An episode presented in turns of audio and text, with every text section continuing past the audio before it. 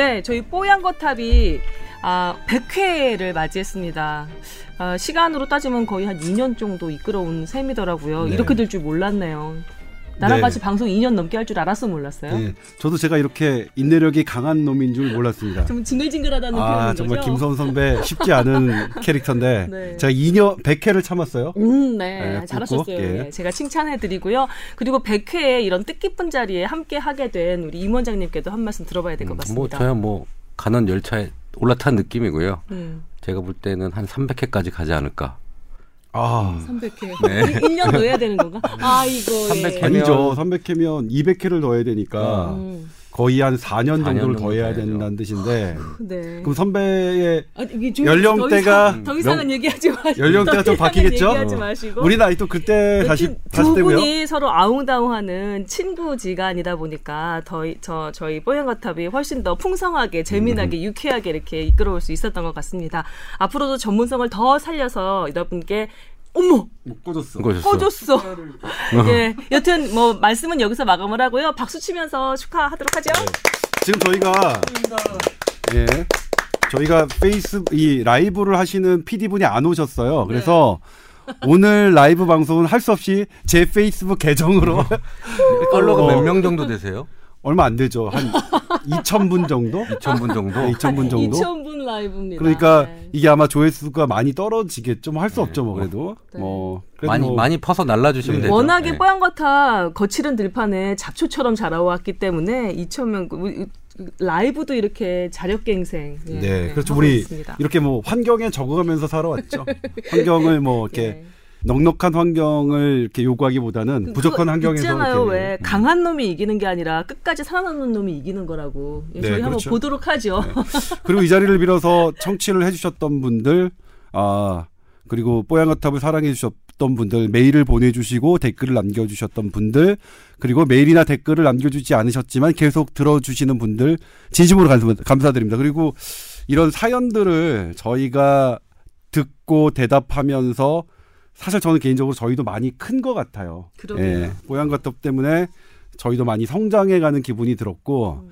솔직히 그만두고 싶었던 적이 없었던 건 아니지만 그런 미안해요. 마음이 미안해. 아니요, 아니 뭐 그렇지만 어, 지금 여러 가지로 해서 뭐 하겠 어, 예, 감사한 마음으로 하나만 더 하나만 예. 더 이때까지 우리 임 원장님 자리를 거쳐가신 많은 출연진들이 있었습니다. 음. 그분들께도 이 자리를 빌려서 다시 한번 감사하다는 말씀을 예, 남기고 싶습니다. 네, 그리고 초원 그러니까 원년 멤버였다가 당시 이제 우리 정책사회부장이어서 원년 멤버로 참여하셨다가 지금은 정치부로 자, 아, 정치부로 잘 나가셨어요. 그러니까 뽀얀거탑을 지낸 멤버들은 잘 나가.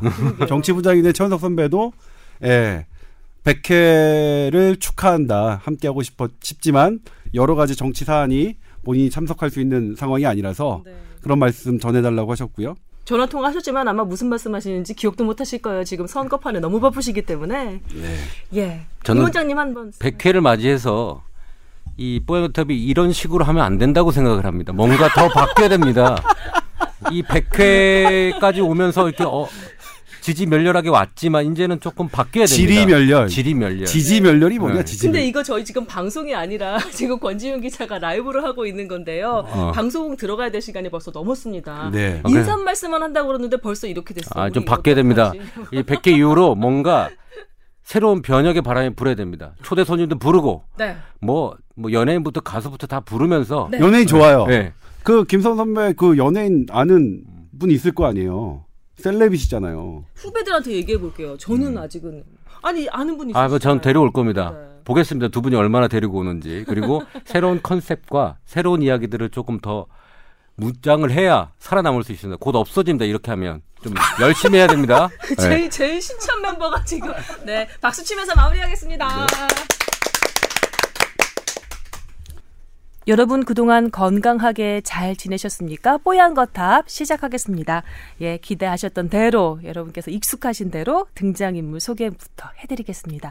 조동찬 의학전문기자 나오셨습니다. 안녕하세요. 네, 안녕하십니까? 네, 그리고 임채선 원장님 모셨습니다. 어서 오십시오. 네, 안녕하세요. 반갑습니다. 예, 저희 사실 이렇게 인사를 하면서 시작하기는 했지만 벌써 뭐 첫인사는 그 페이스북 라이브로 드린 셈입니다. 저희가 어, 이번 회차로 백 회를 맞이했습니다. 그래서 조동찬 기자의 페이스북 계정으로 페이스북 라이브 방송을 미리 진행을 하고 이제, 이제 녹음을 시작했는데요. 왜 제 계정으로 했냐면 페이스북 그 피디가 안 오셨어요. 예, 그래도 나름대로 케이크 가져다 놓고 또 촛불도 예, 예 불어서 끄고 예, 나름대로 세리머니를 했습니다. 어떠세요? 그래도 그 못 보신 분들을 위해서 임 원장님께 그래도 감상을 한번 여쭤본다면? 이 백회라는 것, 그다음에 우리 프로야구의 그런 전경기 출장을 하는 선수들이 있잖아요. 원년 멤버 어, 얘기. 그런 전경기 출장을 한다는 게 참 힘든 일입니다. 네. 아프거나 슬프거나 내가 하기 싫어도 나와서 이 일을 백 회까지 했다는 거는 음. 참 의미 있는 일이고요. 네. 이게 이백 회가 되면 두 배의 고통이 아니라 사실은 그걸 더 연장하는 데는 몇 배의 더 고통이 있을 거예요. 나이가 들더라도 이 방송 꼭 더 유지해 주시면 좋겠고요. 많은 네. 시청자들이 지금 계속 질문이 오잖아요. 어떻게 해결해야 되냐. 이거 누가 해줄 건데요. 이게 근데 정말 모든 팟캐스트 방송 중에 저희처럼 청취자 친화적인 방송이 있나요? 난 진짜 자부한다고. 맞아요. 음, 그래요. 네. 그 횟수로 따지니까 벌써 이 년이 넘어갔더라고요. 네. 예, 백 회를 네. 하니까. 참 고생했어 조 기자님. 네, 네, 네 뭐 김 선배도요. 어, 오글거려요. 오글거려요. 네. 네, 훈훈한 그런 모습이죠. 자, 여러분께서 백 회 특집 그 메일도 많이 보내주셨는데요. 백 회를 축하드립니다 하고 난 다음에 본인 건강 상담을 항상 또 뒤에 이렇게 덧붙여 오셨습니다. 저희 본연의 네. 임무를 또 수행을 해야 되잖아요. 네, 건강 상담 먼저 해드리겠습니다. 자, 이분은. 아, 뽀얀거탑 애청자로서 백 회를 진심으로 축하드립니다. 와우 하시고요. 덕분에 건강정보가 나날이 늘어가서 제가 지인들에게 건강 관련한 조언을 해주고도, 해주곤 합니다. 라고 하셨습니다. 이분은 아, 제가 음주 마귀에 쓰여 술을 즐겨 먹는 사람인데요. 나름 몸 생각한다고 헛개집을 즐겨 먹다가 이 뽀얀거탑을 청취하고 헛개집을 끊었습니다. 뽀얀거탑의 힘 크크크 하셨습니다. 아, 이분은 이제 간 기능 때문에 건, 궁금해서 사연을 보내주신 거예요. 요즘 들어 춘곤증 때문인지 아니면 간 기능이 정말 떨어져서인지 심한 피로감을 느낍니다. 지인 얘기로 복합 우루땡을 먹으면 먹은 날과 안 먹은 날의 상태가 다르다고 하더라고요. 실제로 뭐 아로나땡, 우루땡 광고도 그런 식의 내용 아닌가요? 하지만 제가 걱정되는 것은 어, 이런 약품들이 간 기능을 활성화시켜 순간적으로는 피로회복에 효과가 있는 것처럼 느껴질지 모르지만 간 기능 떨어진 사람은 간을 진짜로 쉬게 해줘야 한다는데 오히려 이렇게 활성화만 시켜놓으면 더 무리를 주는 것이 아닌가 의심스러워서 걱정입니다. 헛개집과도 비교해주세요. 라고 적어주셨습니다. 근데 환자들이나 일반 국민들이 잘못 알고 있는 게 있어요. 우루땡이라든지 아로나땡이라든지 네. 이런 것들을 먹으면 간이 활성화된다고 생각을 하지만 음. 활성화 형태가 아니라요. 음. 이 기전을 보게 되면 이렇게 돼 있습니다. 그러니까는 담즙이 분비돼야 되잖아요. 간은요. 그렇죠? 그 담즙이 만들어져서 쓸개즙에 모였다가 소화가 될 때 이렇게 나와야 되거든요. 음. 그런데 이 쓸개즙의 몸 상태가 안 좋아지면 간의 기능이 떨어지면 쓸개즙의 조성이 바뀌어요. 오. 쓸개즙이 나쁜 형태로 쌓이게 되면 네. 우리가 담석이 생겨 뭉치기도 하고요. 음. 돌 형태로 뭐 콜레스테롤 형태 노랗게도 되고 검은 형태로도 되고 네. 돌이 만들어지죠. 음. 그러니까 그 성분이 나빠지게 되는 거를 음. 이 유디씨에이라는 그 우루땡 이런 것들이 네. 잘 조합을 해서 잘 배출할 수 있게끔 해주는 겁니다. 이 담즙이. 아, 담즙 조성도 달라지게 하고 배출도 음. 용이하게 하고 간 기능을 활성화시킨다기보다는. 보다는. 아. 근데 간 기능이 떨어지는 게 어떻게 되냐면 담즙이 배출이 안 되고 간에 남아 있을 때 그게 아주 독해요. 담즙이. 음. 어, 담즙산이라는 게 좀 독성이 있기 때문에 오래 있으면 안 됩니다. 그러니까 그게 잘 배출이 돼야지만 간에 무리가 안 가요. 음. 그래서 담즙이 오래 정체되는 사람들은 간 수치가 쭉쭉쭉 올라가고 그렇군요. 황달 수치가 올라가게 되는 겁니다. 네. 그렇기 때문에 이 약들은 그런 배출을 용이해서 담즙이 정체되지 않게끔 잘 배출돼서 간이 필요하지 않게끔 하는 거죠. 우리가 그냥 음. 흔히 얘기하는 쓸개라는 것이 담즙 만드는 기관인가요? 쓸개, 쓸개라는 곳은 담즙을 보관했다가 필요할 때 제때제때 내보, 내, 보낼 수 있게끔 하는 저장창고고 음. 간 자체에서 그걸 만들어서 담낭이라고 하는 곳에 쓸개에 음. 모았다가 나가게 되는 거죠. 담낭이 쓸개고 네. 이 담낭즙 그러니까 쓸개즙을 만드는 것은 어, 간이고 예. 예, 그래서 연결이 되어 있는 거군요. 우리 쓸개 빠진 사람들이라고 할 때 쓸개 그거거든요. 근데 네. 그 우리나라에 한 네 명 정도에 한 명 정도는 수술을 받았다고 보시면 됩니다. 그, 그 사십 대 많이 받, 받는 수술입니다. 어떤 수술인데요? 쓸개 빠진 수술이요. 그러니까 오, 쓰, 담낭 절제술이라고 하는데 네. 그러니까 담석증이 참 많기 때문에 이제 최근 들어 더 많아집니다. 음식물이나 이런 것들이 안 좋아지면서 음. 그래서 담석증도 많아지고 담낭 용종도 많아지고요. 음. 그런 것들이 이제 쓸개 조성이 바뀌면서 먹는 네. 식습관이 많이 바뀌면서 네. 안 좋아지니까 그 수술 비중이 많이 높아집니다. 그렇군요. 예. 관련해서 이게 간 건강하고도 연결이 된다는 얘기죠. 근데 어떻게 먹으면 간 건강, 담낭 건강에 좋은 건가요? 음, 이게 고기나 술이나 어, 그다음에 간에 부담이 되는 어떤 음식물 섭취가 폭식을 했거나 그렇게 많이 됐을 때 음. 간의 조성이 바뀝니다. 간에서 아. 담즙을 바뀌, 만들 때 조성이 바뀌는데 네. 어, 그때 이런 것들을 빨리 잘 뭉쳐가지고 빨리 내려올 수 있게끔 하는 게 이런 우루땡 같은 제품들이거든요. 음. 그러니까 자기가 식생활이 별로 안 좋다라고 생각하는 사람들, 음. 살이 찌고 비만이다라고 생각하는 사람들은 음. 이런 것들을 먹어서 빨리 빨리, 빨리 배출시켜서 네. 간에 부담이 안 되도록 하는 게 이 우루땡들과 같은 약들의 기전인 기전입니다. 거죠. 그러니까 네. 이게 활성화가 아니라 배출을 시켜서 무리가 안 가게끔 한다라는 음. 조금 어, 잘못 알고 계신 거는 조금 네. 바꾸셔야 돼요. 기능적인 측면으로 약간 표현이 잘못되어 있었던 거군요. 고기, 술 좋아하시고 피로감을 많이 느낀다 하시는 분들은 일단 섭식부터 따져보시는 게 좋을 것 같네요. 그렇죠. 그게 먼저겠죠. 맞아요. 네. 조 기자님 혹시 첨가하실 말씀 있으신가요? 이 땡땡땡에 대해서 땡땡땡 약에 대해서 가장 유명한 그 씨엠송이 있었죠. 혹시? 차두리. 아 우루땡. 예. 네. 간 때문이야. 간 때문이야. 피곤은 간 때문이야. 음. 제가 그 광고를 멈추게 했지 않습니까? 그렇죠. 예, 제가 그, 그 뉴스를 예. 했던 때라서 예. 너무 잘 기억하고 예. 있습니다. 일단 뭐냐면 어, 피로가 간 때문인 것 같지만 간, 간이 물론 안 좋을 때는 피로하지만 음. 대부분 다, 많은 원인이 간 때문이 아니다. 그러니까 유럽에서 나왔던 연구 결과인데 만성 피로를 호소한 사람을 조사했더니 절반에서는 원인을 찾지 못했습니다. 원인 없이 그냥 피곤한 거예요. 네. 그다음에 원인이 있었던 환자 절반, 절반, 그러니까 절반 중에 절반은 뭐였냐면 그 근골격계 질환이었어요. 그러니까 내가 무릎 아프고 어깨 아프고 있으니까. 여기 어디가 네. 아프면 피곤하다고 느끼는 거예요. 네. 그리고 나머지 두 번째로 많은 게 뭐였냐면 정서장애, 우울증이라든가 불안하던가. 그러니까 내가 우울하고 불안하고 이러면 피곤하다고 느끼는 거예요. 그리고 실제로 간 기능에 문제가 있어서 어, 만성 피로를 호소했던 사람은 영 점 영영영삼 퍼센트 정도 됐을 겁니다. 음. 그러니까, 그러니까 뭐 피로하다는 건 내가 나의 전반적인 근골격계, 그다음에 기분 상태 이런 것들을 살펴봐야 할 일이지. 아, 내가 피곤하니까 난 간이 안 좋겠구나. 그러니까 음. 어떤 어, 간에 도움이 된다는 어떤 약부, 약물이나 음식을 먹어야겠다라고 생각하는 건 맞지 않을 수 있는 거죠. 음. 그 다음에 이제 제가 얼마 전에 지금 임 원장이 그, 그, 그런 약에 대해서 자세히 설명을 해줬으니까 얼마 전에 네. 이제 세브란스의 간 내과에서 뭐 명의로 알려진 한광엽 교수님이 있는데 음. 한광엽 교수님이 하신 말씀이 생각이 나요. 왜냐면 피곤하면 어떤 약을 먹으면 좋으냐 음. 이렇게 많이 모르시는데 사실 그렇죠. 우땡땡 아땡땡 음. 먹는 게 나쁘다고 할 수는 없다. 그러니까 음. 뭐, 뭐 그게 어느 정도 뭐, 뭐 도움이 될 수는 있으니까. 네. 그런데 문제는 그렇게 피곤하게 하는 원인을 제거해야지. 그래요. 피곤한 거 원인은 그대로 두고 그런 약만 찾으면 절대로 해결되지 않는다. 음. 이런 말씀을 하셨던 게 이제 좀 기억이 나네요. 네. 어, 지금 그 사연 주신 분께 좋은 정보가 됐으면 좋겠습니다. 피곤하시면 기본적으로 섭식 바꾸시고 쉬시는 게 정답이 아닐까 싶습니다. 네. 저는 저 저번 주까지 상당히 피곤했거든요. 응.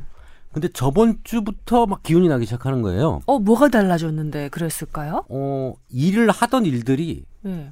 술술 풀리기 시작한 거예요. 기분이 좋아지니까 피곤한 게 사라지는 느낌? 네. 그래서 저는 정신적인 부분이 많은 부분을 차지할 거라고 저는 좀 믿고 있고요. 맞아요. 예. 네. 하는 일이 즐거우면 피곤한 게 잊혀지고요. 네. 음, 신이 나고 신명이 좀 나는 것 같아요. 음, 맞습니다. 이 피곤이라는 게 정서적인 측면 그리고 근골격계 통증 이렇게 두 측면으로 오는 것 같더라고요. 예. 그래서 근골격계가 좀 무거운 것 같고 통증이 나면 또 의욕도 안 생기고 그게 다시 또 피곤하다는 피드백으로 오고 이런 사이클이 있는 것 같은데, 저는 저 임원장이 술술 풀리는 것 때문에 제가 피곤해졌어요. 계속 술술 풀린다고 저한테 계속 가서 아이고 술을... 이 사람아 내가 안 받아줬잖아. 어. 자랑하는 거 안 받아줬잖아. 어. 살살 넘어가려고 그러는데 그걸 또 이렇게 덥석무네요. 덥석무시네요. 아니 지일 술술 풀린다고 계속 저를 술자리에 부르는 거야. 어, 어, 피곤한데. 사실 좋았으면서. 아니, 아니, 근데 되게 뭐, 아우, 죽겠어요. 아무튼. 근데 뭐 잘, 어, 좋으면 좋죠. 어쨌든 음. 일이 잘 되고. 그 다음에 일이 잘 되느냐, 안 되느냐. 저는 개인적으로 어떻게 생각하느냐면 사실 일이 정말 잘 되느냐, 안 되느냐를 어떤 시점에서 냉정하게 결과를 알 수 있느냐. 전 그렇지 않다고 생각하거든요. 그러니까 이게 내가 지금 잘 된다고 생각했는데 나중에 한 이 년 정도 지나보면 아 그때 그게 그것 때문에 망했어 이럴 때가 있잖아요. 음. 결국 뭐냐면 일을 그 시점에서의 일이 잘 되냐 안 되냐는 내가 어떻게 생각하느냐에 달려, 달린 것 같아요. 그러니까 네. 나는 지금 일이 잘 된다고 생각하면 뭐 잘 되는 거죠 뭐. 음, 저는 그 기분 좋아요. 네. 긍정의 화신이고요. 매 순간 네. 그 자기가 어떻게 가치 부여를 하느냐에 따라 달라지는 것 같아요. 예, 힘든 일이건 좋은 일이건 가치부여를 어느 쪽으로 하느냐에 따라 정말 그게 뭐 불운이고 행운이고 갈라지는 것 같더라고요. 그리고 정말 우리가 판단할 수 있는 거는 생의 마지막 순간이겠죠. 주마등처럼 지, 스쳐 지나가는 바로 그 순간. 아니요, 저는 그냥 마지막 순간에는 마지막만 생각하려고. 그러니까 매번이 이번 어, 오늘 되게 좋았어. 이상하게 좋았네. 근데 누가 오늘 이제 저의 기분을 나쁘겠단 말이에요. 음. 그래 나쁘게 할 거 뭐 당했다 뭐 그런 날도 있지 하면서 하고 있는데, 물론 그래요 되게 되게 신경 쓰이게 하고 하는 그런 사람들이 있어요. 예전에는 그러면 이제 며칠 정도가 힘들잖아요. 근데 맞아요. 음. 요즘에는 어 그 시간이 조금 짧아진 게 나이를 먹는 것 같아요. 그러니까 음. 되게 저를 기분 나쁘게 했는데 딱 하루 정도. 그다음에 음. 내일 딱 하면 아이 됐다 뭐. 자고 나면 좀 괜찮아지죠. 네, 그리고 이 세상의 모든 사람을 내가 컨트롤할 수 없다는 거 인정하고. 그래 맞아요. 세상의 모든 일을 내가 다 조종할 수 없다는 거 인정하고. 그리고 오. 나 없이도 잘 사는 사람 많고 나 없이도 잘 돌아가는 일 많아. 내가 뭐. 이 조 기자님이 좀 바뀌었어요. 우리 아이가 달라졌어요. 저처럼 조 기자님이 좀 달라졌어요. 이 내가 알던 조 기자님이 아닌 것 같은데. 이 아픈 사람 이야기를 현장에서 많이 듣다 보면 인생 공부가 좀 대리해서 되게 되는 것 같지 않으세요? 뭐 그렇죠. 음. 뭐 여러 그러니까 이 아까 우리 뽀얀거탑 처음 백 회를 맞은 어, 인사말에서 말씀드렸지만 이 과정을 통해서 아니 그러니까 임원장하고도 얘기한 거예요. 이 과정을 통해서 우리가 많이 음. 크고 있다. 그러게요. 사실. 어 그리고 이분들이 오죽 하소연할 데가 없으면 우리 같은 하찮은 사람들에게 호, 어, 그 하소연하겠냐. 네. 그러면 우리가 정성껏 상담을 해드리는 게 일일 수도 있다 이렇게 얘기를 했었는데, 아무튼 그 김단우 양한테 또 연락이 왔어요 최근. 아 그래요? 네. 네. 어떤 거냐면 그 자막 뉴스가 음. 조회수가 이백만 건을 넘었어요. 우와, 와, 대단하다. 대단하다. 저희 방송할 때까지만 해도 백만 안 됐었거든요. 그렇죠, 그렇죠. 예, 김단우 양 혹시 이 이번 방송을 처음으로 이 뽀얀 거탑을 처음 듣는 분들 모르실까 봐 말씀드리자면 아, 한 이, 삼 주 전쯤 됐을까요? 저희 그 에스비에스 여덟 시 뉴스에서 조동찬 기자가 인터뷰한 암 투병하는 젊은 그 여성이에요. 그런데 너무 힘든 상황인데도 예, 밝고 힘차게 자기 상황을 헤쳐나가고 있는 모습이 너무 사랑스러운 그런 분이죠. 예, 그래서 그걸 여덟 시 뉴스 리포트만으로는 좀 아쉬운 것 같아서 뽀얀거탑에서 한번 다뤄드린 적이 있었거든요. 근데 그 취재 파일 그리고 그 어, 자막 뉴스 예, 자막 뉴스가 이백만 건을 예, 조회수가 조회수 돌파했다는 건. 네. 대단합니다. 네. 이거 이제 여기 팟빵에 그것과 관련해서 게시글을 다 달아주신 분이 있는데 음. 김단우 양 편에서 자기가 출근길에 들었는데. 갑자기 울컥했다. 사십 대 아저씨를 이렇게 눈물 나게 하다니 하면서 그러면서 네. 이제 차마 출근길에 엉엉 울 수는 없어서 뉴스는 나중에 보겠다 하신 분이 있고요. 네. 네, 또 한 분은 뭐라고 나누시면 어, 그러니까 자주 들어주시는 분 같아요. 이 뽀얀거탑 자기 전에 들으면 참 잘 온다.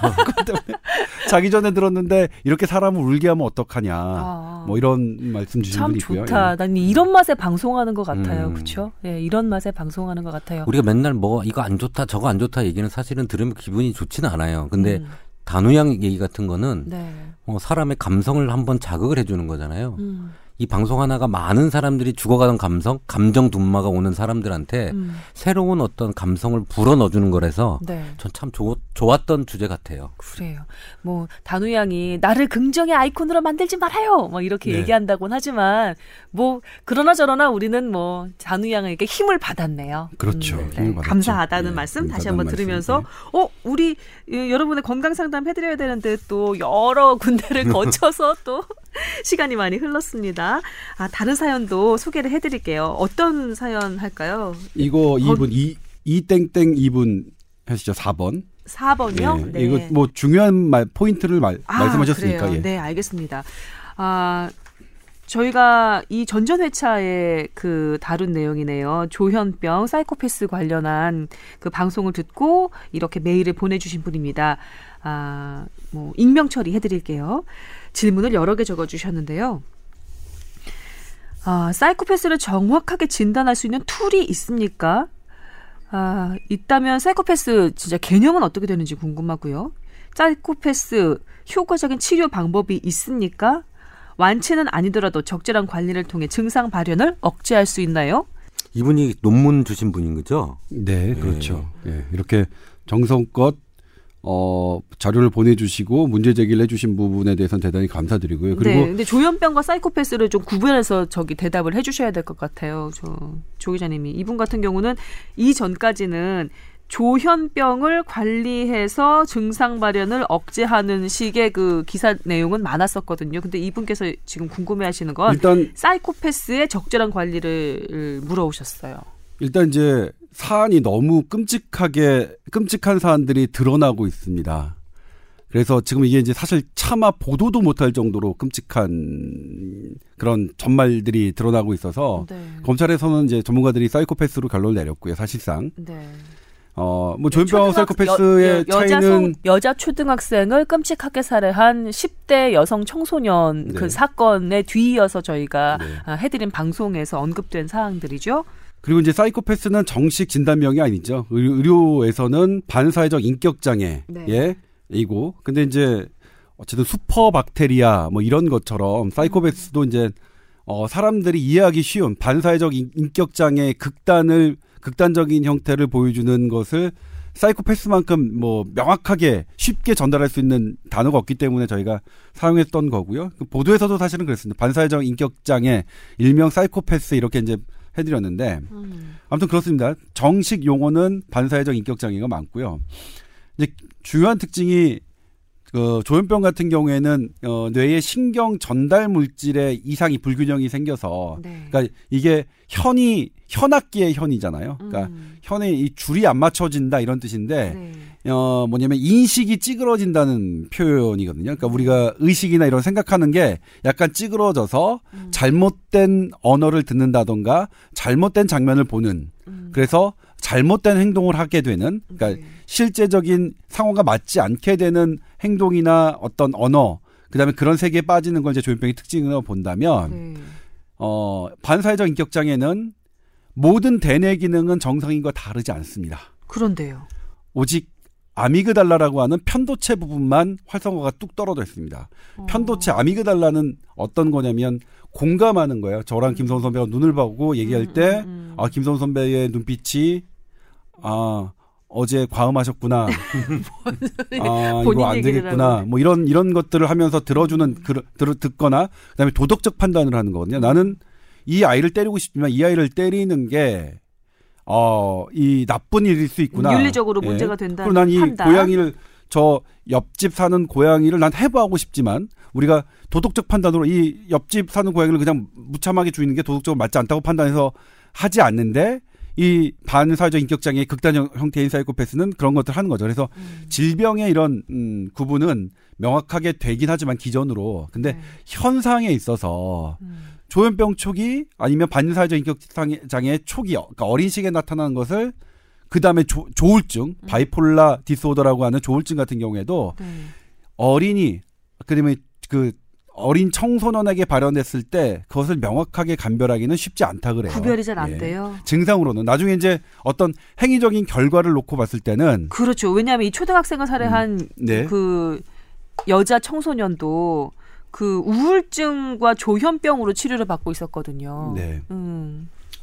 그런데 이제 문제는 이게 맞습니다. 지금 어, 정신건강의학회는 반대하고 있고 정부는 지금 강하게 밀어붙이려고 하는 새로운 정신보건법은 강제 입원을 엄격하게 규제하는 법안입니다. 음, 그러니까 정신 관련해서 문제가 있는 부분을 어, 강제 입원하는 걸 좀 못하게 만드는 쪽으로. 네, 그렇죠. 그렇죠. 네. 그러니까 정신과 의사들을 믿어달라. 정신과 전문의들이 어, 자해, 타해 우려성을 잘 감별해서 그 타해 우려성이 있을 경우에는 강제 입원시킬 수 있는 권한을 줘야 어, 우리 사회가 좀 더 안정적으로 돌아갈 수 있고, 이제 그보다는 먼저 그런 사람들에게 어, 치료를 해줄 수 있는 기회를 줄 수 있다. 본인들은 다 치료를 받고 싶지 않으니까, 안 하니까. 네. 근데 이제 그 정신과학회의 그런 요구사항은, 주장은 이 우리 보내주신, 사연을 보내주신 선생님의 뜻대로 어떤 낙인을 찍는 효과가 더 강할 겁니다. 그렇기 때문에 세계보건기구, 헌법재판소 모두 지금 강제 입원을 강하게 규정하는 새로운 정신보건법을 지지합니다. 근데 규제하는? 네, 네. 규제하는. 네. 그러니까 쉽게 얘기하면 정신장애인의 인권을 높이는 것에 대해서 반대할 사람은 없을 겁니다. 그렇죠. 네? 낙인 찍는 거 당연히 안 되는 일이죠. 네. 지금 선생님이 말씀하신 게 뭐냐면 정신장애인을 낙인 찍고 그들의 인권을 유린하는 것을 찬성하자는 게 아닙니다. 근데 문제는 분명하게 그, 그런 인권이 증대된 상황에서는 우리가 범죄 위험성이 높은 것 또한 사실이니까 그런 거죠. 음, 여기 이거에 대해서는 그러면 조 기자님은 어떻게 생각하시겠어요? 저기 대답을 하시겠어요? 이분이 중간에, 매일 중간에 어떤 예를 적어주셨냐면 이 조현병이나 사이코패스가 어, 범죄를 일으킬 가능성이 높다고 하여 어, 그래서 그 강제적인 조치가 필요하다면 이런 사항은 어떤가? 흔히 얘기하는 동네 양아치나 조직폭력배 등은 어, 이미 크고 작은 범죄를 저질렀을 확률이 크고 앞으로도 범죄를 저질 확률이 크기 때문에 모두 이들을 감금해야 된다는 것인가? 이들이 길거리로 지금 왜 돌아다니고 있죠? 이렇게 사후적으로 처치를 해야 되는 것 아닌가? 이들과 마찬가지로 이렇게 또 물어오셨거든요. 물론 저는 이제 이렇게 그 주제를 벗어나서 하는 그 이야기는 별로 개인적으로는 좋아하지 않습니다. 양아치와 조직폭력배 문제는 또 별도로 이것에 포커싱을 해서 음. 고민을 해야 되는 문제죠. 우리가 지금 이 사안은 어, 정신장애인, 그러니까 질병으로 본인이 갖고 있는 질병, 질병이 악화됐을 때 범죄 위험이 높은 이 부분에 대해서 우리가 어떻게 처리할 것이냐의 문제죠. 그들의 인권을 좀 더 높이는 쪽으로 갈 것이냐 아니면 좀 낮추는 것으로 갈 것이냐의 그런 문제겠죠. 그래서 이거는 뭐 양아치 조직폭력, 폭력배의 그, 그런 다루는 대처와 이 정신장애인의 이걸 비교해서 이렇게 할 수는 있는 문제라고 생각하지는 않습니다. 음. 그 다음에 여기서는 뭐냐면 정신과 의사가 그 타살에 의해서 타, 다음날 타살 위험성에 대해서 알 수 있느냐. 의사가 너무 그렇게 의사가 그렇게 알아야 된다는 건 너무 억지스럽다. 점쟁이냐, 점쟁이냐 이렇게, 이렇게 말씀하셨는데 네. 사실 이 부분이 가장 문제가 됐던 부분입니다. 이 아이가 범인이 하루 전에 정신과 전문의의 진료를 받았습니다. 그런데 이번 규정에도 뭐냐면 타해와 자해의 위험성을 누가 판단하게 돼 있느냐? 정신과 전문의가 판단하게 돼 있습니다. 그리고 정신과 학회에서는 그 권한을 더 인정해달라고 요구하는 겁니다. 정신과 전문의가 타해의 위험성과 자해 위험성을 잘 판단할 수 있으니 정신과 전문의 한 명이 판단한 타해 위험성 갖고 강제 입원을 하게 해달라는 게 정신과 학회의 주장입니다. 제 주장이 아닙니다. 어허. 그런데 그렇게 요구할 때는 그렇게 하고서 이런 일이 벌어졌을 때 타해 위험성 정신과 의사라고 다 아는 건 아니다. 라고 발을 빼는 거예요? 발을 혹시? 빼는 건, 그러니까 지금 말 보내주신 게, 그거는, 물론 타해 가능성을 위험하는 예측하는 게 얼마나 어렵겠습니까? 음. 어렵죠. 음. 어떻게 다 알 수 없다는 건 인정하는데, 저는 그럴 때는 뭐냐면 이런 문제가 벌어지면, 먼저 치, 사과해야 된다고 생각해요. 우리가 사실은 타해 위험성을, 어, 그런 걸, 그, 예측하고 그것에 대해서 관리하는 엄, 그 임무를 맡은, 이게 정신과 전문인데 이런 일이 벌어진 거는 일단 어, 애석하게 생각한다라고 저는 해야 돼, 해야 된다고 생각해요. 그러니까 음. 권리만 갖고 책임지지 않으려는 않은 않는 게 가장 적잖아요. 네, 그래서 뭐냐면 이분이 말씀한 이분의 논리라면 정신과 의사들은 분명히 타, 타살 가능성이 있으면 강제 입원할 수 있는 권리를 갖고 있습니다. 그걸 요구하고 있고요. 더 강하게. 근데 타살 가능성을 어, 예측해야 된다. 정치가는 예언자가 아니다. 이거 너무 억지스럽다는 말은 이건 제가 동의할 수는 없습니다. 그렇다면 둘 다를 해야, 둘 다를 해야죠. 그러니까 사실 이게 이제 제가 섹션 라디오 그 정성문 아나운서와 이주일을 했는데 정성문 아나운서가 저한테 했던 첫 질문입니다. 아니 타, 타의 가능성을 예언할 수, 예언할 수 있어서 그걸 평가할 수 있어서 그들에게 강제 입원권을 주는데 이번 사건은 어떻게 된 겁니까? 음. 이렇게 질문했을 때 할 말이? 할 말이 없죠. 없겠네요. 제가 그 질문을 정신과 학회 현재 이사장께 공식적으로 드렸고요. 답은 왔습니까? 아, 아니요. 공식적인 답은 오진 않습니다. 네. 아니, 그 물론 공식적인 게 아니라 제 인터뷰상으로 물어봤는데 여러 가지 말씀을 하시더라고요. 네. 그러니까 저는 좀 개인적으로 이 사이코패스 환자들이 기본적으로 아까 반사회적 인격장애가 있고 자기애적 인격장애 두 가지를 공통적으로 보인다 그래요. 음. 근데 재미난 건 뭐냐면 제가 스무 살 때 이 엠엠피아이라는 검사 방법이거든요. 이게 네네. 인격장애를 보는 게. 인격장애가 네 개가 나온 거예요, 제가. 에이?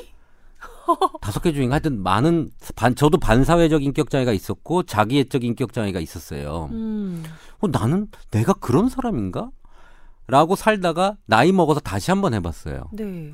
근데 사회 경험을 하고 이렇게 하다 보니까 그게 사라졌어요, 인격장애가. 음. 사실은 이런 공감하고 사회생활을 하면서 아 이건 내가 이렇게 잘못 생각했던구나를 알면서 학습해 나갈 수가 학습해 있는 거죠. 나갈 수 있는 거거든요. 네. 그래서 자기애적 인격장애, 반사회적 인격장애가 있는 사람들이 그 다음에 정신과적으로 문제가 있다고 해서 이 사람들을 낙인을 찍는 건 아니라고 생각을 하고요. 네. 아까 얘기한 편도체에서 그런 학습 능력을 통해서 이게 바뀔 수 있다라고 저는 충분히 생각하거든요. 음. 사회에서는 그런 계도와 그 다음에 추적 이런 것들을 통해서 네. 관리를 통해서 사람을 바꿔나가는 데 목표를 잡아야지 이 책임이 누구에 있느냐라고 따지는 것보다는 제도적으로 이 서포트를 해야 된다고 생각을 저는 합니다. 음. 저 같은 경우는요. 그 이 학생 있잖아요. 초등학생을 사유한 여학생 같은 경우 정신과 치료를 받아서 틀림없이 관리가 될 수 있는 상황이었던 것 같아요. 그래서 이 부모도 그렇고 친구도 그렇고 좀 더 이 학생의 관리에 좀 더 음, 글쎄요. 이거는 좀 서운해하실지도 모르겠지만 그래도 말씀을 드리자면 좀 더 적극적으로 그리고 구체적으로 도움을 줬더라면 얘가 저번에 고양이 죽이는 거 저 봤어요. 내지는 아, 주변에서 뭐 관리실 그 경비원 아저씨가 그러는데 얘가 뭐 동물을 뭐 학대하고 있었대요. 어, 어쩌면 좋을까요? 라는 식으로 정신 그 전문의, 정신과 전문의에게 이런 정보를 구체적으로 계속 주어 나갔다면 이 학생이 이, 이, 이런 상황까지 오지 않았을 수 있지 않을까라는 생각이 드는 거죠. 항상 걱정되는 게 지금 임 원장님이 해주신 말이 사실은 정답이라고 생각이 돼요. 그런데 그 중간, 그, 그 과정에서 어떻게 이, 그, 낙인을 찍지 않고 계속해서 관리해서 사회에 제대로 적응할 수 있는 그, 인, 인, 그 인물로 만들어갈 수 있는가가 더 중요한 문제잖아요. 혼자서 할 수 있는 문제는 아닌 것 같고 정신과 의사 혼자 책임을 지우는 것도 사실 너무 가혹하다는 생각이 드는 거죠. 그래서 주변과 학교와 학부모와 친구와 지역사회와 이게 다 같이 유기적으로 돌아갈 때만이 그 촘촘한 그 망 안에서 혹시나 있을지도 모르는 불행한 사고가 걸러지는 게 아닌가라는 생각을 해봅니다. 저는 근데 거기서 더, 더 명확하게 우리가 대안을 찾으려면 더 명확한 포인트를 짚어야 된다고 생각하는데 좋아요. 그렇게 이제 그런 위험성 있는 사람들을 서포트하고 지지하는 사회 구성원들이 이제 그런 체제가 갖춰져서 다 같이 돕, 돕는 그런데 그런 사람을 결정, 결정적으로 누가 결정할 것이냐. 하는 문제죠. 최종은 역시 정신과 의사여야겠죠. 그럼 이번에는 이 어쨌든 간에 그거 누군가는 해야 되는데 음. 이, 이 사람은 그런 위험성이 질병이 악화됐을 때 조금 안 좋은 행동을 할 가능성이 높으므로 우리 사회가 계속 지지하고 서포트한다. 물론 말은 지지하고 서포트하지만 그게 본인 입장으로 얼마나 부담스러운 간섭이겠습니까. 자유를 억압하는 일이겠죠. 예? 예, 제가 하나만 더 얘기하자면 음. 저 결핵 환자잖아요. 결핵 환자인 저도 계속해서 전화 걸면서 서포트를 해줘요. 약 드셨어요? 약 꼭 챙겨 드셔야 됩니다. 왜 엑스레이 찍으러 안 오셨어요? 라고 계속해서 추적 감찰을 하거든요. 저 왜냐면 감염병 음. 보균자이기 때문에 감염병균 보균자이기 때문에 하다못해 결핵 환자도 이렇게 꼼꼼하게 체크를 하는데 그 저 범죄 유 예, 위험률이 높은 조현병이나 사이코패스 그 이, 이, 인물들에 대한 추적 감찰이 이렇게까지 안 된다는 거는 사실은 문제인 것 같습니다. 네, 그래서 뭐 낙인 찍지 않는 거 되게 중요하죠. 그러니까 많은 사, 환자들에게 그 일명 범죄 염성이 높다고 낙인 찍는 거를 좋아할 사람이 어디 있겠습니까? 근데 근데 그러면 우리 이번에 여덟 살 그렇게 무참하게 살해된 된 초등학생 여덟 살의 애를 어떻게 봐야 하느냐의 문제죠. 그럼 우리는 뭐냐면 제가 그때 방송에서 말씀드렸지만 그럼 우리 여덟 살 이렇게 죽은 애 아이 그럴 수 있다. 뭐 그럴 수 있지. 예, 이렇게 해서 뭐 우리가 다 그러니까 예를 들면 그렇게 얘기는 못 하겠어요. 그러니까 정신과 의사가 다 예언하는 거 아니야. 어, 뭐 예언하는 거 아니야. 됐어. 잘못 없고 아니 뭐 그런 뭐 대부분의 사람은 괜찮지만 어 그렇다고 다 낙인치도 없어 그냥 둬. 그렇다면 이 여덟 살 죽음은 우리가 그냥 당연하게 있는 거로 받아들여야 합니다. 근데 저는 그럴 수가 없기 때문에 무언가를 우리가 고쳐야 된다면 어디를 고쳐야 하고 어떤 문제를 보강해야 되는 문제에 대해서 포커싱을 한 거죠. 이게 어떤 가능성 때문에 낙인을 찍는 건 정말 말이 안 됩니다. 인권에 위배가 되는 상황이잖아요. 마이너리티 리포트인가 그렇죠. 영화에서 보듯이 그건 음. 아니죠. 절대로 낙인을 찍지만 안 되고 음. 낙인을 찍기 전에 서포트가 충분히 좀 돼야 그렇죠. 됩니다. 저는 그렇게 생각을 하고 네. 이분 지금 사연을 보내신 분은 의사예요. 그러지 않고서 이렇게 논문을 보내거나 그러진 않을 거예요. 그런데 참고로 저는 정신과 의사는 아닙니다라고 추신해 그러니까 주셨는데. 자기는 다른 의사라는 거죠. 어. 아 정신과 의사는 아, 아니다. 아니지만, 나는 다른 어, 계통의 의사인데 어. 정신과 어, 협회에서 사과를 해야 되는 거라고 생각을 한다. 음. 이 생각은 맞아요. 왜냐하면 음, 음. 어, 그거에 대한 책임을 받는 대신에 어, 책임과 그다음에 해야 될 도리 다 아니, 같이 그게, 해야 되는 그게 거죠. 그게 아니가요. 네. 제가 그때 정신과학회에서 이 부분에 대해서는 사과를 해야 된다고 방송을 했어요. 음. 그러니까 그랬더니, 뭐냐면 음, 음. 제가 정신과학회의 사과를 요구한 것 때문에 항의하시기 위해 이 메일을 보내신 거죠. 그래요. 맞아요. 네. 네. 그렇구나. 그러니까 정신과 의사는 사이코패스가 의심되는 조현병 환자의 다음날 타살에 대해서 알 수 있을까? 그들도 모른다. 그러니까 그들의 잘못이 아니다. 전문가도 모를 수 있다. 물론 맞는 말이지만. 음, 맞아요. 한 포인트가 여기서 약간 해답처럼 떠올랐는데요. 임 원장님 얘기를 듣다가 떠오른 거예요.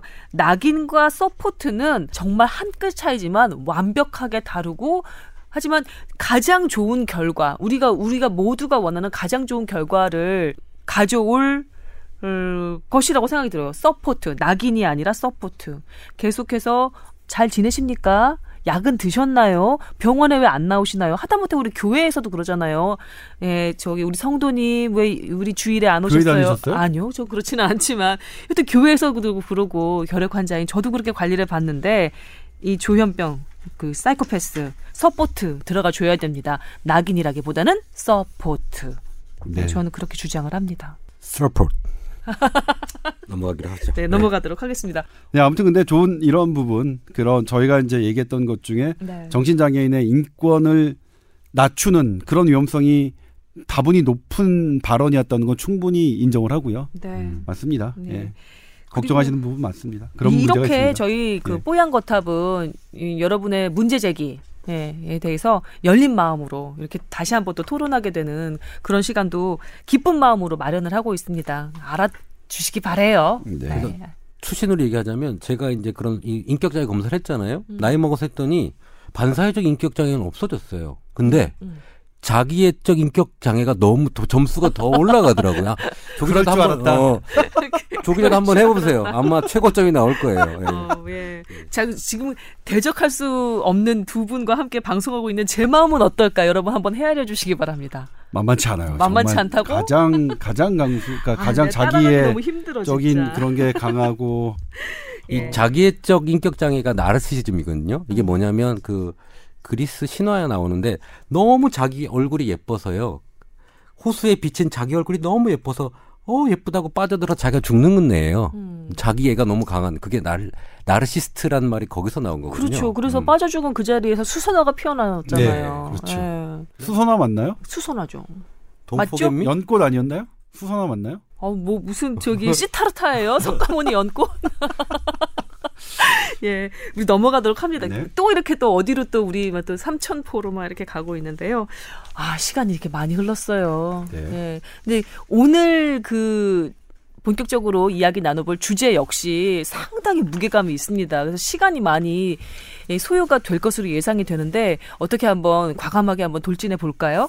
네. 네. 네. 네. 자, 뽀얀거탑 여러분과 함께하고 있습니다. tower at 에스비에스 닷 씨오 닷 케이알 타워 골뱅이 에스비에스 닷 씨오 닷 케이알로 메일 계정 열어놓고 여러분의 사연 기다리고 있습니다. 많이 많이 보내주시기 바랍니다. 여러분의 사연을 손꼽아 기다리고 있습니다. 자, 오늘의 본격 주제로 넘어가겠습니다.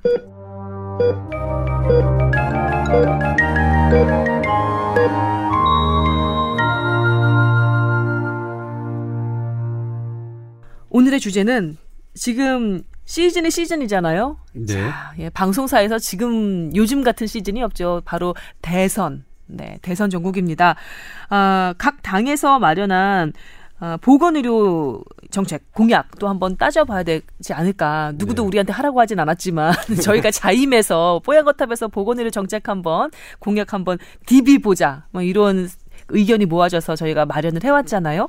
제가 그 자료를 좀 뽑아서 봤는데 이루이루 다 좋은 공약들인 것 같은 거예요. 각 당별로 별로 색깔도 구별이 되지 않는 것 같고, 아, 이거 이루어지면 다 좋은 거 아닌가? 이런 생각이 들던데요. 어, 엊그저께 한 그 대선 토론, 티비 토론회를 봤는데, 네. 어, 느끼셨는지 모르겠지만 참 이게 수준에 대한 문제가 많은 사람들이 제기를 사실 하고 있거든요. 네. 토론의 수준 부분에 대해서 음. 어, 너무하지 않느냐라는 말들이 좀 많이 있었어요. 그 음. 우리 외교 안보 관련돼서 네. 뭐 네거티브 관련된 말도 많았고, 그런데 그런 것들은 어떤 정치적인 공약의 차이가 있을 수가 있어요. 근데 이 의료 정책에 대해서는 항상 선심성 정책이 넘쳐나는 공약이 대부분입니다. 음. 보시면 뭘 도입해서 국민들한테 주겠다라는 게 대부분이에요. 네, 맞아요. 이 지금 가장 유력한 다섯 명의 후보에 대한 의료 정책이 늦게 나왔거든요. 이게 네. 나온 지 얼마 안 됐는데 이 보면 다 뭘 해주겠다, 뭘 내려주겠다, 자기 부담을 줄여주겠다, 뭘 지원하겠다. 그렇죠. 다 그런 내용입니다. 네. 그러다 보니까 어 이게 어 뭐가 더 좋은 건지 사실 국민의 투표자로서는 판단하기가 상당히 어려울 겁니다. 음. 이렇게 해주는 게 우리한테 좋은 건가? 어 이게 좋은 건가? 만약에 그 분만과 아동에 관련된 정책을 위주로 한 대선 주자도 있어요. 음. 그러니까 인구 절벽에 대비해서 네. 어, 우리 안철수 대표 그렇죠. 같은 경우에는 출산 입원비 어. 전액 무료, 그다음에 네. 소아청소년 본인 부담금 조정하고요. 예. 예, 뭐 이런 것들. 그런 것들이니까 첫 번째, 두 번째 넣은 게 메인 정책이거든요. 그렇죠. 그러니까 아 인구를 늘리는 쪽에 포커스를 안철수 대표는 잡은 것 같습니다. 네. 어, 그다음에 홍준표 지금 출마자 있던 경우에는 어 뭐 독감 접종, 그다음에 분만 취약 지역 인프라, 그다음에 예비급여제도 뭐 이런 것들을 했는데 네. 사실은 별 신선한 건 없습니다. 다 나왔던 것들인가요? 왜냐하면 지금 정부에서도 박근혜 정부 때도 이런 정책들은 다 지금 진행을 하고 있는 겁니다. 음. 지원안부터 해가지고 그 정책이 지금 쭉 진행되고 있기 때문에 네. 사실은 홍준표 대표의 그 정책은 지금 보건복지부가 행하고 있는 거와 별 차이가 없다고 좀 보이고요. 네. 삼 번 안철수 대표는 아까 얘기한 소아청소년과 산모, 인구 절벽에 대비하는 걸 좀 강화시켜서 얘기를 했고요. 네. 음. 일 번 문재인 후보 같은 경우는요? 사실 제가 이 캠프의 브레인들, 의료 브레인들의 어, 퀄러티가 여기서 좀 나오는데요. 네. 나머지 이, 삼, 사, 오는 거의 비슷하다고 보면 됩니다. 음. 어, 그런데 일 번 문재인 대표 쪽에는 상당히 파격적인 정책들이 나와요. 그래요? 우선 의료 영리화 정책 전면 재고, 상당히 한 뇌관을 건드립니다. 그러네요. 아마 의료 산업을 사후의 먹거리라고 생각을 했기 때문에 영리화보다는 산업화를 해서 국부를 쌓기 위한 그런 느낌으로 전면 재고를 하겠다고 하는 겁니다. 그리고 어허, 그런가요? 전면 재고는 음. 안 하는 쪽으로 재고를 하겠다는 게 아니에요? 음. 이거 안 하는 쪽으로예요. 안 하는 쪽으로 갈 것 같아요. 이거 산업화랑은 음. 요거 그 자, 다시 한번 알아보셔야 될 것 같은데 이 저기 의료 영리화 이게 지금 의협에서 저 그 정책 토론회가 있던 기사를 제가 뽑아왔었는데요. 어, 의협 쪽에서 의료 영리화를 어, 추진을 좀 막자는 쪽이었잖아요. 네, 맞고 예. 거기 그 당시 이제 민주당 쪽에 나왔던 인사분이 말씀하셨죠. 제가 의료 영리화를 막았기 때문에 저희 당이 민주당이 막았기 때문에 어 지금 여러분들이 뭐 계속 의협에서 자, 어, 예, 주장하셨던 막 박수를 받을 거니까 그러니까 이거는 뭐냐면 의료와 영리화 정책 전면 재고는 의료 영리화를 하지 않겠다라는 이제 그런 뜻으로 풀이되고요. 네. 일단 이제 우리 임원장이 했는 뭐 계속해서 말씀을 좀 예, 들어볼까요? 예, 일 번, 들어보죠. 예. 우선 핫 이슈를 건드리고 있는 거예요. 제가 지금 네. 이해를 잘못했을 수도 있는데 네. 어, 이 핫 이슈를 건드리고 두 번째도 비급여 전면 급여화. 음. 이 정책을 만약에 하면 의료 그러니까 보험공단 급여의 세 배 정도를 더 써야 되는 거거든요. 네. 아주 큰 부분을 나라에서 부담을 지겠다고 지금 얘기를 한 겁니다. 음. 어, 그러니까 파격적인 의료 정책을 지금 내고 있는 거예요. 네. 우리 지금 비싸게 받고 있는 엠아르아이 이런 것들을 전부 다 공단에서 급여화하겠다. 다 하겠다는 예. 겁니다.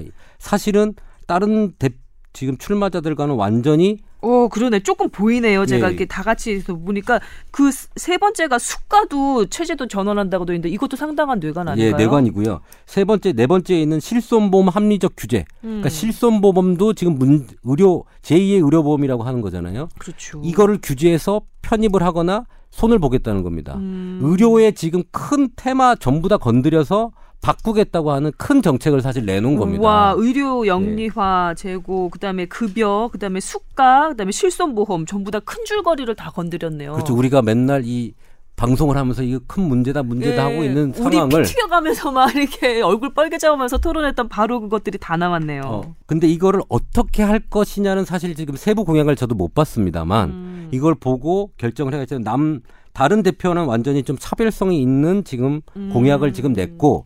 이걸 어떻게 할 것이냐는 좀 지켜봐야 되지 않을까라는 생각을 하고 있습니다. 네. 네, 이제 그 비급여 전면 급여화는 뭐냐면 그 다른 후보에서 얘기했던 안철수, 유승민, 심상정 후보가 공통으로 건강보험 보장률 팔십 퍼센트라고 했습니다. 네. 그러니까 문재인 후보는 건강보험 보장률 백 퍼센트란 말입니다. 음. 그러니까 후보 간의 차이는 다른 후보들은 팔십 퍼센트고 문재인 후보는 백 퍼센트입니다. 건강보장률.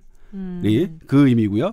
그다음에 이제 홍준표 후보는 예비급여 제도를 신설하겠다. 그러니까 보장률을 어떻게 높이는 게 아니라 비급여를 음. 비급여에 대해서 예비를 미리 줄 수 있는 어떤 별도의 시스템을 만들겠다는 게 이제 홍준표 어, 대선 후보의 정책이고요. 네. 근데 이제 여기서 비급여를 전면 급여화한다. 건강 보장률을 팔십 퍼센트 혹은 백 퍼센트까지 올릴 때의 가장 현재 우리나라의 문제가 어, 문재인 후보가 했던 실손보험 합리적 규제입니다. 왜냐하면 우리나라에는 현재 음. 실손보험 가입자가 삼천오백만 명입니다. 네. 건강보장성을 높이면 정부가 건강보장률을 높이면 한 해에 실손의료보험 회사가 삼천억 정도의 이득을 더 남기게 된다는 보고서가 최근에 나왔습니다.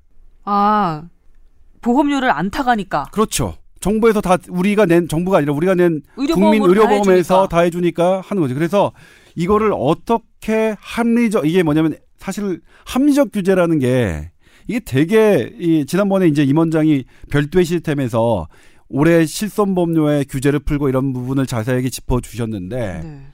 지금 이 합리적 규제라는 게 사실 궁금해요. 어떻게 규제할 것이냐, 음. 더 이상 보험료를 안 올리게 할 것이냐, 아니면 그거를 환수하게 할 것이냐 하는 부분에 대해서 이게 상당히 이 뇌관이거든요. 그래서 각 후보별로 오케이 보장률 높이는 거 좋습니다. 보장 높이는 거 좋은데 그러면 실손의료보험 가입자들이 상대적으로 손해거든요. 그들은 음, 네. 그들은 별도의 돈을 내기 때문에 그게 삼천오백만 명입니다. 예? 그래서 그들이 별, 그들은 손해고 그 손해가 고스란히 실손보험회사의 이득으로 되는 거죠. 그래서 이거 어떻게 할 것이냐의 문제고요. 그 다음에 오케이 좋습니다. 보장료를 높일 때 반드시 중요한 게 뭐죠? 보험 이거 보장률 높이면 돈을 더 많이 쓰는 거 아닙니까? 네. 이거 재원 어떻게 할 것이냐. 그러니까 그거의 첨예한 문제가 현재 우리나라 그 보험료가 지금 몇 퍼센트죠? 칠 퍼센트대 됐는데 음. 이거를 어디까지 올릴 것이냐. 지금 학계에서는 십오 퍼센트까지 올려야 현실화할 수 있다라고 하는 주장도 있거든요. 음. 그러니까 십오 퍼센트면 우리가 지금 현재 내는 건강보험료를 두 배씩 내야 되는 거거든요. 이거 국민저항 생기는 일이에요. 그러니까 보장률을 높이는 것은 국민저항이 생기는 일이다. 근데 몇 퍼센트까지 올려야 이것까지 같이 한 패키지로 나와야 되는데 네. 현재 지금 각 캠프에 네, 드러난 거는 보장률을 높이겠다고 하지만 건강보험료를 어떻게 어, 얼마만큼 올릴 것인지에 대한 게 빠져 있고요. 또 실손보험 같은 음, 예, 지금 방금 했던 음. 지금 이 분야에서 건강보험료를 올리는 게 가장 큰 이득이 보험회사가로 되어 있는 이 구조를 어떻게 타파할 것이냐라는 그, 그것들이 좀 빠져 있죠. 저기 그 건강보험 보장률 팔십 퍼센트 실현이라는 게 유승민 후보와 심상정 후보의 공통 그 공약인데요. 그 지금은 보장률이 어느 정도나 되나요? 지금 보장률이 어, 정부의 높게 잡아봤자 사 대 중증질환에서 정부가 육십삼 퍼센트 정도로 발표를 했죠. 음. 그리고 최대한 팔, 저소득층 같은 경우에는 팔십 퍼센트까지 보장된다고 네.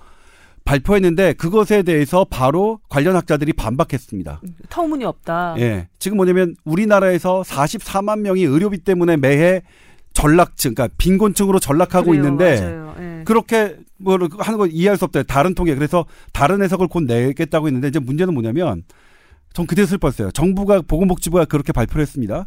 그냥 우리 이 땅의 기자들은 그 고스란히 정부의 말을 보도자료대로 보도를 했어요. 음. 전 그게 좀 아팠으니까 뭐냐면 바로 실시간으로 제가, 저는 이제 그 보도자료를 제가 아는 학자들에게 보내드렸는데 이거 아니야 아니야 하면서 해가지고 이것 또한 논란이 있는 부분. 그러니까 현재의 보장률이 보장률조차, 조차도 논란이 있는 있는 부분이라서 어렵긴 하지만 어쨌든 팔십 퍼센트, 백 퍼센트는 더 보장성을 강화하겠다는 취지로 들리는데 분명히 그러기 위해서는 돈이 들어가고요. 그 다음에 여기서 또 하나의 문제가 뭐 말씀하셔도 돼요. 뭐. 어, 예. 예. 아까 음. 그 문재인 캠프가 그 의료 영리화 그거를 음. 제고한다는 게 음. 의료 영리화 쪽으로 좀 가겠다는 겁니다. 아 그래요? 그래요. 예. 아, 제가 지금 음. 의료 보, 공공성 회복을 위해서 의료 영리화 정책을 전면적으로 높이고. 아니 근데 이게 이게 뭐냐? 왜냐면 의협에서 진짜로 그렇게 했어요. 그 민주당 관계자가 민주당 위원으로 오신 분이 음. 어. 우리가 영유아를 막아서 여러분들이 지금 뭐 괜찮으신 거 아닙니까? 이렇게 발언했거든요. 이게 되게 화제가 됐어요. 예, 저도 발언이. 그 기사를 봐서 예. 그렇게 이해를 했는데 여기 보니까 또 다르게 해석하시는 경우가 있네요. 아무튼 그건 저희가 다시 확인해 보겠습니다. 네. 기사는 임 원장이 얘기, 얘기한 것처럼 의료 영리화 정책을 전면적으로 올리겠다는 기사도 나와 있네요. 음. 그래서 이거는 확인해 보겠는데 사실 제가 이거 취재 중이에요. 음.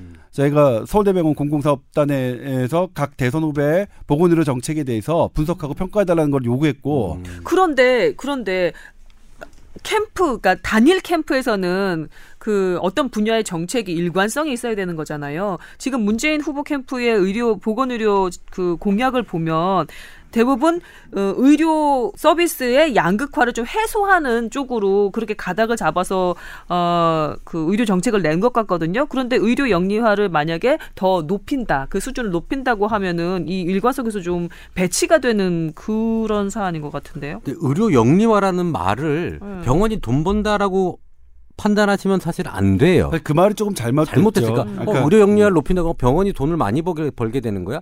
그 말이 아니거든요. 물론 이제 이게 상당히 우리 임 원장에게서 이거 되게 민감한 문제니까 제가 네, 좀 저기 할게요. 아, 제가 뭐냐면 좀 낮출게요. 네. 네. 왜냐면 이제 지금 현재 의료 병원을 설립할 수 있는 주체가 누구냐? 의사거나 의사 본인이거나 의료법인 비영리 법인만 됩니다. 음. 비영리 법인만 병원을 운영할 수 있는데 영리 법인에게도 허용하자는 게 영리 병원 영리 병원의 문제거든요. 네. 영리를 추구 지금 영리를 추구하지 않는 병원이 있나요? 돈은 벌어야죠. 없어요. 영리를 추구하지 않는 병원은 없어요. 의사들 월급도 주죠. 그러니까 이게 영리를 추구하냐 추구하지 않느냐의 문제가 아니라 음. 영리를 추구했던 법인도 병원을 할 수 있느냐 없느냐의 문제거든요. 근데 네. 의료 영리화의 문제가 어디서 시작되느냐. 사실 제가 이거 취재할 때 되게 되게 헷갈렸던 부분이거든요. 이게 노무현 정부에서 시작됐어요. 음. 노무현 정부, 정부에서 그 영리법인도 병원을 할 수 있게 하자. 어, 정말 이상하잖아요. 그러니까 진보 정권으로 알려진 노무현 정권에서 왜 이 의료 영리화법 법안이 나왔을까? 시간상 제가 간략하게 말씀드리자면 네. 지금도 그렇지만 현재 국민이 내는 의료비는 상당히 높습니다. 네. 되게 높아요. 그래서 이, 이 상승 곡선을 쭉 그 따라가면 이천삼십 년, 이천사십 년에는 의료비 때문에 우리나라가 큰 곤란, 경제적인 곤란을 겪을 정도의 수치가 나옵니다. 그러면 의 의료비를 어떻게 다운시켜야 되느냐? 음. 수요와 공급 법칙에서 음. 공급자를 늘리면 가격이 낮춰지겠죠. 음. 그래서 나온 겁니다. 의사, 비영리법인만 할 수 있는 것을 다양하게 영리법인까지 해서 공급자를 늘리자.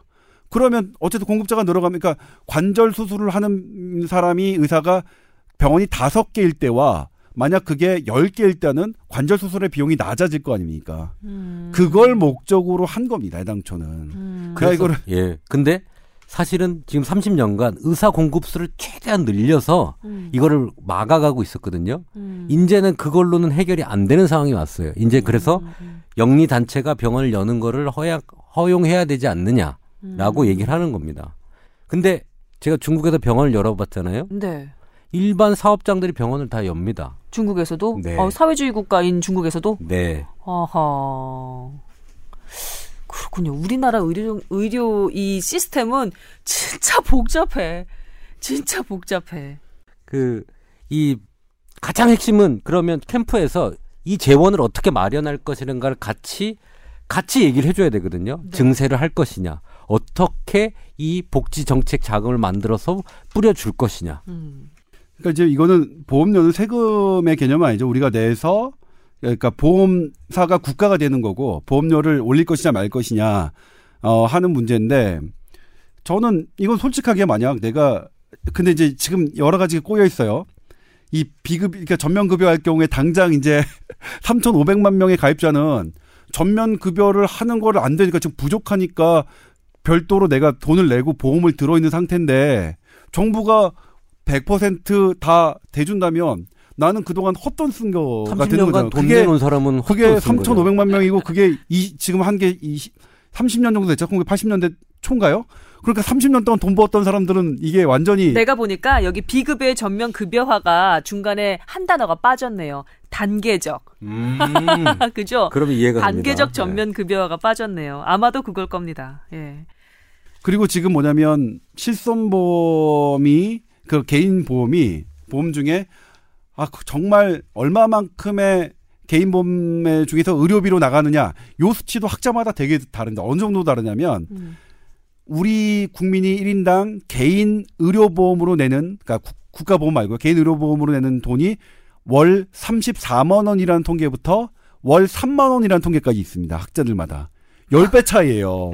샘플링을 어떻게 했길래 그러죠? 그래서 이게 풀기가 상당히 어려워요. 왜냐하면 이제 팩트 자체를 파악하기가 되게 어려워요. 그거는 이제 제가 보기엔 제가 기자로서 참여해서 보기엔 보험협회 분들이 조금 서운하게 들으실지도 모르겠지만 음. 실손보험회사들이 너무 공개를 안 하고 있어요. 영업비밀이라는 이유로. 음. 그래서 이게 사실 맞습니다. 의료보험과 맞물리는 거기 때문에 이 부분에 대해서는 각 보험사들이 어, 에게 좀 투명성을 요구하는 그런 것들이 좀 필요할 것 같아요.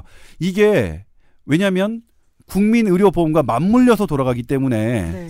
어, 그런 당위성이 있지 않나. 저 개인적으로는 그렇게 생각합니다. 네.